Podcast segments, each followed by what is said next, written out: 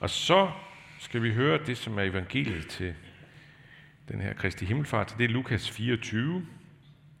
Og det interessante er, at vi hørte lige fra Apostlenes Gerninger, og det er også Lukas, der har skrevet Apostlenes Gerninger, og der beskriver han så på en lidt anden måde, hvad det er, der sker der, Kristi Himmelfart. Nu får vi det i det, han skriver i slutningen af Lukas evangeliet. Jesus sagde til dem, således står der skrevet, Kristus skal lide og opstå fra de døde på den tredje dag, og i hans navn skal der prædikes omvendelse til syndernes forladelse for alle folkeslag. I skal begynde i Jerusalem, og I skal være vidner om alt dette. Og se, jeg sender det, min far har lovet jer. Men bliv i byen, indtil I bliver iført kraft fra det høje. Han tog dem med ud af byen, hen i nærheden af Betania, og løftede sine hænder og velsignede dem. I det han velsignede dem, skiltes han fra dem og blev båret op til himlen.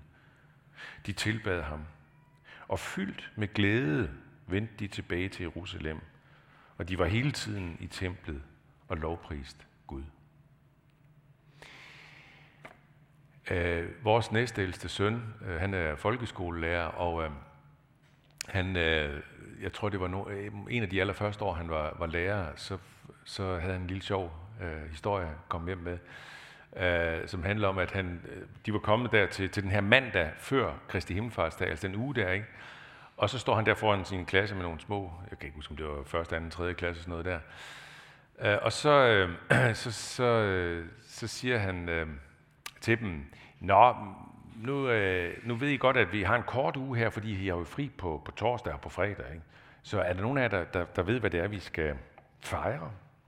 Så er der bare stille. Ingen, der sådan lige vidste. Til sidst var der dog en pige, der sådan forsigtigt stak fingrene i vejret, og så sagde hun, Kristians Himmelfarsen, sagde hun så. Måske lidt forkert, men lidt i den retning. Jeg tænker lidt på, hvis vi gik ud på Brammersgade, hvis vi spredte os der bagefter og gik ud og spurgte folk, der kom forbi, hvad tror I, vi fejrer i dag? Jeg tror nok, at der var en del, der kunne sige Kristi Himmelfart, det tror jeg. Det er også i dag, der er pokalfinale, så kan man ligesom det navn der på den baggrund, ikke? Men hvis man så dykkede lidt mere ind i det og spurgte, hvad tror I, det handler om, Kristi Himmelfart? Ja, jeg ved jo ikke, hvad folk vil svare, men jeg forestiller mig, at nogen måske sådan Kristi rumfart, eller sådan noget der, ikke? Altså i virkeligheden en bekræftelse af noget, som jeg tror er i rigtig mange menneskers hoved, almindelige danskers hoved, som bygger på sådan, bygger på sådan et fordomsfuldt billede af kristendommen, med sådan et meget primitivt verdensbillede, altså hvor himlen det er så oppe, ikke? Og jorden det er nede, eller det er snarere mellem, ikke? Også fordi hvad der er nedenunder, jo, der er jo helvede, ikke? Altså det der meget primitive verdensbillede. Og det er meget primitivt. Fordi Kristi Himmelfart handler virkelig ikke om Kristi rumfart. Mange har desværre den her fordom, at kristendommen bygger på sådan et lidt naivt verdensbillede.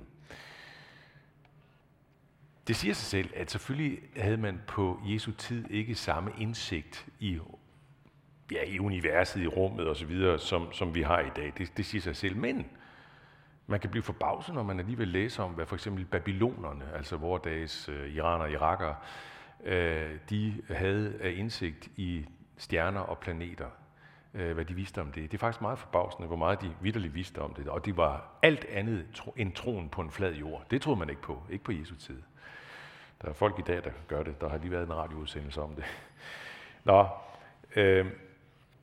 Man kan også sige det på den her måde, hvis Kristi Himmelfart havde drejet sig om astronomi, så ville det jo betyde, at Jesus fra den dag, fra Kristi Himmelfart, der blev han fjernet meget, meget langt væk fra os, fordi så får han til himmels, altså rumfor han nærmest, ikke? Så han har bevæget sig langt væk ud i rummet. Men det drejer det sig jo ikke om. Kristi Himmelfart drejer sig ikke om astronomi, men om teologi. Om at Jesus fra denne dag var nær ved alt og alle på en helt ny måde, end han var, da han stod der lige uden for Jerusalem, tæt ved Betania. Lokalt, fysisk. Men nu blev han pludselig til stede overalt. Det er jo også det, der vi kan mærke i den sætning, Lukas siger, der fyldt med glæde vendte de tilbage til Jerusalem. Det var kolossalt glædesfyldt for dem, det som de oplevede. Det var ikke en afskedsstund. Farvel. Nej. Det var nærmest en oplevelse af, og en slags opstandelse nummer 2. Ingen havde jo været vidner til Jesu opstandelse fra de døde, påskedagsbegivenheden. Ingen havde set det. Ingen. Men her er det næsten som om, de får en opstandelse nummer 2. Nu fik de lov til at se en guddommelig magtdemonstration af den helt anden verden. De ser ham forsvinde for øjnene af dem, på en eller anden måde båret væk fra dem. Og det har været et utroligt stærkt øjeblik. Og nu har de altså set det med egne øjne. Det, som de har forstået på Jesus, som han har forsøgt at formidle til dem, ofte på en lidt indirekte måde. Han er fra Gud, og nu er han kommet tilbage til Gud. Ja, på en eller anden ufattelig måde er han Gud selv. Og så er han jo, sådan som Gud er det, allesteds nærværende. Ikke sådan som, igen, man kan møde det med primitive forestillinger, også i dagens Danmark, mange gange faktisk, jeg har mødt det mange gange, primitive forestillinger om det med Gud, at han er, det er jo det, de kristne forestiller sig, han sidder oppe på sådan en sky højt op, ikke? Og så sidder han med et langt hvidt skæg og kigger ligesom ned på jorden. Nej, vi taler om en eksistensform, som vi ikke rigtig har begreber til at forstå endnu, men som kommer til udtryk på mange forskellige måder. Blandt andet det der med hans nærvær overalt. Selvom også det i sig selv er svært at forstå, hvis man prøver at begynde at forstå det. Hvordan kan han være nærværende overalt? Hvordan kan han være her hos os nu, i det her rum? Hvordan kan det passe, det Jesus siger, at hvor 2 eller 3 er forsamlet i mit navn, der er jeg til stede midt i blandt dem?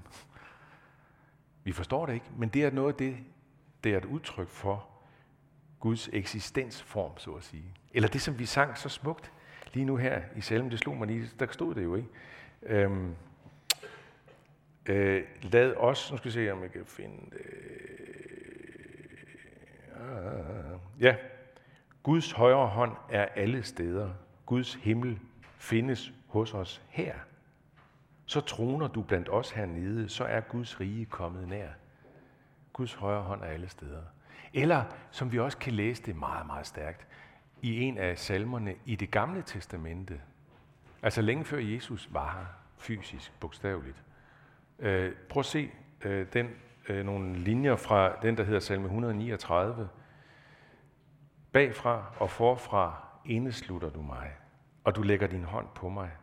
Og henvendelsen til du, det er altså til Gud. Det er for underfuldt til, at jeg forstår det. Det er så ophøjet, at jeg ikke fatter det. Hvor skulle jeg søge hen fra din ånd? Hvor skulle jeg flygte hen fra dit ansigt? Stiger jeg op til himlen? Er du der? Lægger jeg mig i dødsriget? Er du der? Gud er overalt. Jesus er overalt. Og derfor er der altså det her fyldt med glæde, vendte de tilbage til Jerusalem.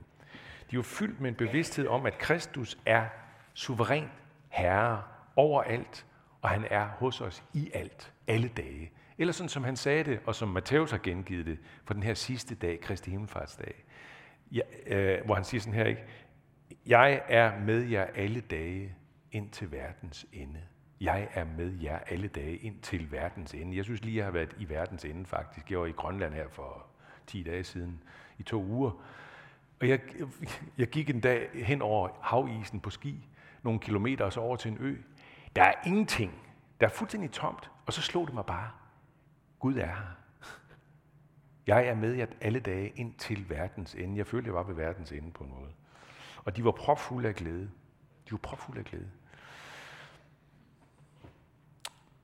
Men der hører noget mere med, hvis vi skal have hele sandheden ind her. Fordi det er jo sådan, at vi ikke nødvendigvis, selvom vi tror på det her, så er fyldt af det fra øverst til nederst, til randen. Denne følelse af hans nærvær altid over alle steder til verdens ende. Det tror jeg ikke, vi kan sige, at vi altid er fyldt af. Slet ikke. Tværtimod kan vi være fyldt af meget længsel, også fyldt af tomhed, hvis man kan være fyldt af tomhed. Og der tænker jeg på et sted, nu skal I prøve at høre, se fra det, der hedder Hebræerbrevet, et skrift i Det Nye Testamente, Hebræerbrevet, hvor der står sådan her, med herlighed og ære har du kronet ham, alt har du lagt under hans fødder. Det er jo sådan Kristi Himmelfart, ikke? For da han lagde alt under ham, undtog han intet fra at være underlagt ham. Altså det er Gud, der underlægger Kristus alt. Det er det, der sådan skal teksten forstås. Så kommer sætningen, ganske vist ser vi endnu ikke alt underlagt ham. De første sætninger der i den her tekst, det er sådan en slags beskrivelse af Kristi Himmelfarts virkelighed, ikke? Det der fremstår der. Men så kommer den sidste sætning, ganske vist ser vi endnu ikke alt underlagt ham. Nej, præcis. Det genkender vi. Det er lige midt på skiven, ikke? Vi ser det ikke endnu, alt underlagt Kristus. Tværtimod så ser vi rigtig meget, der tilsyneladende overhovedet ikke er underlagt Kristus. Ofte så ser vi egentlig, kan vi mere have en oplevelse af, at magten den ligger nogle helt andre steder. Menneskelig magt, i alle mulige varianter. Men Guds magt, den synes vi kan have svært ved at få øje på, både her og der og alle vegne.